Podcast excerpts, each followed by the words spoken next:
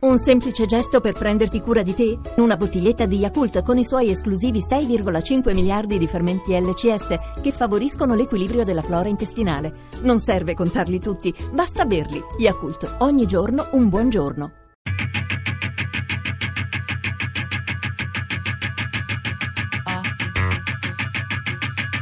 Tre soldi. Cure leggere, leggere cura.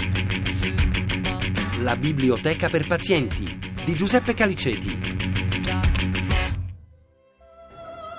Roald Dahl, poi Benny, Stefano Benni, Benni. Rodari è andato abbastanza. le opere, Le opere la riduzione delle opere liriche, Dickens. Dickens, Guareschi. Guareschi, Guccini. Guccini, l'anno scorso Guccini andava morto. Il diario delle cose perdute. il Esatto. diario delle cose perdute di Guccini, Ammaniti è andato, è andato parecchio. Don Gallo è stato richiesto diverse volte. L'Allende anche. Ma non so, dai. Gli Harmony ci sono Gli anche. Harmony, sì, tantissimi. Ce ne sono arrivati adesso. mm, Donazioni di di pazienti. pazienti, ma anche medici, Mm. anche, non so, volontari, persone che lo lasciano, l'hanno lasciato uno sportello di volontariato, insomma, familiari di pazienti, dottori.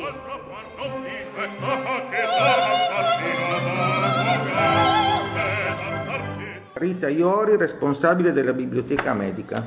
La biblioteca medica nell'arcispedale Santa Maria Nuova ehm, è documentata fin dalla fine del Settecento. È nata con il lascito della biblioteca personale di un primario ospedaliero, Pietro Giuseppe mm, Corradini. In realtà nei secoli la biblioteca ha avuto alterne vicende, momenti di fulgore e momenti invece più eh, miseri, ma ormai da parecchi decenni eh, si è dato molto rilievo a- all'aggiornamento e alla formazione continua dei, dei professionisti che naturalmente oggi non sono solo i medici, ma sono anche tutte le altre figure sanitarie, gli infermieri, i tecnici di radiologia, i fisioterapisti, che appunto hanno, oltre all'attività che svolgono in reparto, hanno la grande necessità di tenersi continuamente aggiornati sulle nuove acquisizioni. Eh, sempre di più abbiamo avuto la necessità di rispondere a esigenze di persone non addette ai lavori, quindi normali cittadini, pazienti.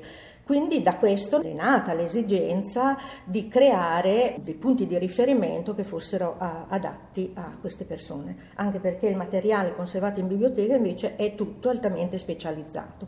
Nel 2005 è nata l'idea di eh, creare una biblioteca rivolta ai pazienti e il progetto eh, prevedeva fin da subito due anime, eh, diciamo due settori. Uno che si occupasse dell'informazione sulle malattie eh, rivolte a pazienti e, e cittadini e un altro che avesse invece lo scopo di umanizzare l'ambiente ospedaliero per chi era costretto a vivere eh, come degente eh, per curarsi. Appena siamo entrati nell'atrio del Day Hospital oncologico ci siamo diretti verso la saletta di attesa, come nostro solito. Dopo esserci divisi i compiti, alcuni di noi volontari del servizio civile sono andati ad invitare le persone alla nostra lettura. Qualche persona, dopo pochi minuti, è venuta nella saletta e si è unita ad, al- ad alcune persone che erano già sedute lì. Abbiamo iniziato a leggere, totale sette ascoltatori presenti. Poi, chiusi i nostri libretti al termine della lettura, ci siamo avvicinati al tavolo dove, era- dove erano rimaste solo tre persone. Abbiamo chiesto a loro quale dei quattro racconti che abbiamo letto fosse stato il più bello.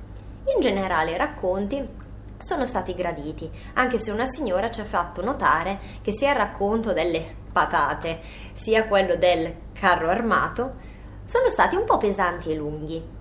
Nonostante questo, però, ci hanno fatto tanti complimenti e alcuni di questi sono stati riportati nel nostro libro delle dediche. Infine, discostandosi dalla lettura, ci hanno chiesto se siamo volontari o dipendenti dell'arcispedale e se facciamo tante letture in molti reparti o solo in oncologia. Dopo aver risposto alle loro domande e dialogato un po', l'interfono chiama il loro numero e, ci, e li congediamo.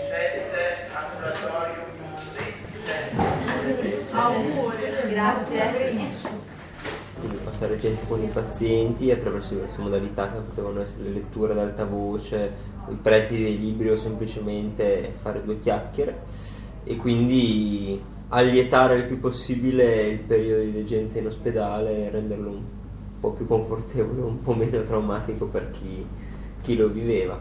Day Hospital Oncologico 17 luglio 2014. Complimenti per l'iniziativa e per la scelta della lettura. Grazie della leggerezza che ci avete regalato. Avevo una paziente nel Day Hospital Oncologico che mi ha fatto notare come di solito quando lei è lì ad aspettare il suo turno per la terapia in giorni normali dove noi non andiamo a leggere c'è un silenzio tombale, non ci si parla, fra i pazienti non si parla, tutti stanno a aspettare in silenzio che è questa voce dall'interfono, mentre quando arriviamo noi sia durante la lettura chiaramente perché leggiamo ma anche dopo si crea un'atmosfera molto più conviviale dove dove viene più spontaneo parlare, condividere esperienze anche fra gli stessi pazienti. Quindi... Alcuni che raccontavano, le scrivevano in maniera vivida ma anche con un grande coraggio il modo in cui vivevano, affrontavano la malattia, magari partendo dal raccontare insomma, della propria famiglia, dei propri legami familiari, mm. degli affetti, fino ad arrivare, so io mi ricordo una signora che era in ospedale, aveva una forza grande e mi, dice, mi fa mi ha detto io sono qui mentre mio marito sta aspettando di essere cremato, cioè questa è una cosa che mi è rimasta molto impressa e aveva avuto un attacco cardiaco lei. Martedì 25 marzo, lettura fatta a medicina 1 e medicina oncologica. La seconda conversazione che abbiamo avuto oggi dopo la lettura è iniziata con la consegna di un menù a una bella signorina di mezza età, bionda e sorridente, che ha da subito reso esplicita la sua voglia di fare due chiacchiere oltre all'identità del membro della famiglia di cui più sentiva la mancanza lì nell'asettico ambiente ospedaliero e che ci ha presentato con queste parole. Due punti. Non vedo l'ora di rabbricciare la mia Maggie, sapete, la mia cagnolina. Per me è come una bambina, quando l'ho notata per la prima volta al canile è stato amore a prima vista. Le attività erano di realizzazione di menu di lettura che poi noi stessi, insieme all'aiuto di volontari esterni della situazione Rodini, eh, leggevamo in reparto e quest'anno abbiamo anche intrapreso un nuovo progetto, quello delle letture a letto. Sono dei ragazzi che fanno, sono studenti, diciamo.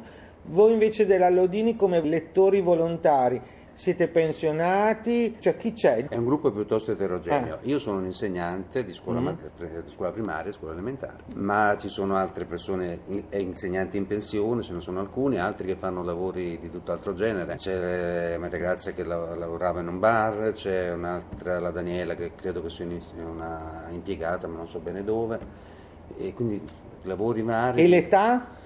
Anche questa è un'età variabile, dai, diciamo dai 45 anni in su, più tendenti oltre i 50. Ho scelto di fare questo tipo di volontariato anche perché mi piace, mi ci ritrovo. Mi piace intanto vedere le persone che come oggi dopo la lettura erano rimaste lì a conversare, erano contente di questo momento che abbiamo passato insieme e mi piace anche proprio la lettura in sé. Fino all'ultimo, nonostante la sofferenza, nonostante avesse dei gravissimi problemi di salute, ci ha comunque sempre accolto con un gran sorriso e con tanta voglia di, di vivere e mh, mm, salutandoci, ma anche non so, spesso ci, ci accoglieva dicendoci per fortuna che vi ho visti, siete i miei tesori. Paziente eh, 76enne. Mm, mi sento di aver imparato molto da di, diverse persone che durante momenti di difficoltà sono riuscite a mantenere una dignità e una serenità mm, fuori dal normale, secondo me, che molta gente perde in momenti molto meno complessi della vita che possono sembrare delle sciocchezze in confronto a quello che queste persone hanno mm. vissuto. Mm. Un signore che ho conosciuto io in medicina seconda e terza che aveva molta voglia di parlare del suo lavoro, era in pensione diversi anni, del suo lavoro di sarto, ha lavorato per tantissimi anni in una famosa azienda di, di vestiti e mi ha raccontato un po' anche come è riuscito a, entrare lì eh, partendo da una posizione molto umile per poi essere molto apprezzato insomma, all'interno della, della, grande azienda e per essere rimasto lì più di 40 anni, quindi era quasi orgoglioso di raccontarmi anche le sue creazioni, quello che lui cuciva. Insomma. A me è capitato sia di trovare persone che non conoscendo la lingua non partecipavano e quindi non venivano alla lettura, sia di persone che invece, pur conoscendo poco la lingua italiana, avevano piacere di ascoltare qualcuno che leggeva eh, perché era un altro modo per loro di appropriarsi appunto della lingua.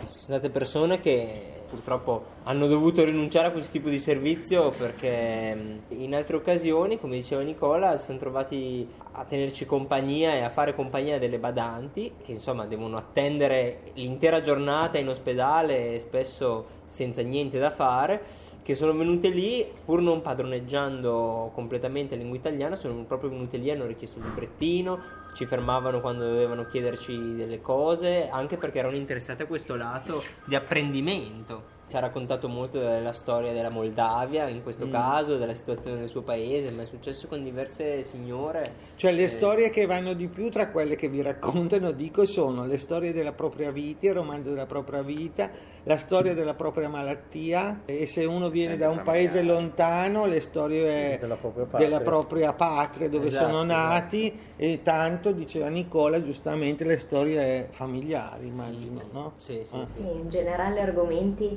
vari, da chi racconta un po' la malattia oppure il loro lavoro, quello che hanno fatto oppure i nipoti, ecco, spessissimo i nipoti, cosa studiano, dove sono, i viaggi in generale, eh, oppure alcuni anziani della guerra, all'inizio in qualche lettura insomma, che avevano fatto nei primi contavano qualche esperienza che avevano vissuto. Fenoglio, Fenoglio, Pirandello. Sempre eh, Roald Dahl. Roald Dahl. Meno, sì. più in certi reparti che in altri. Quest'anno poi abbiamo provato, si è provato anche a fare il discorso delle opere. Riduzioni di opere liriche, voi curate la riduzione e poi c'è una lettura che dura 20 minuti.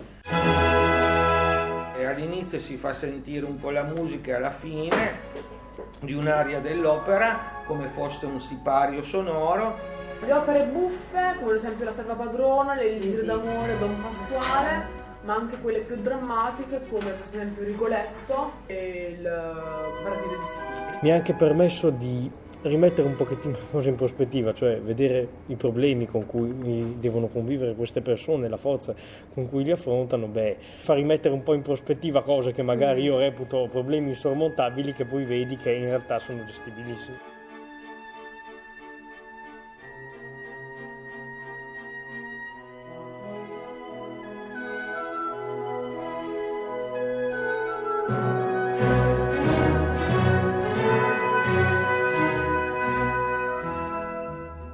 Cure leggere, leggere cura, la biblioteca per pazienti di Giuseppe Caliceti.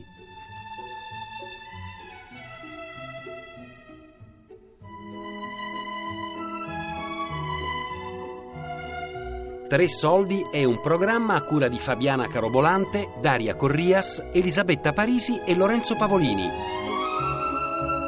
Podcast su tressoldi.rai.it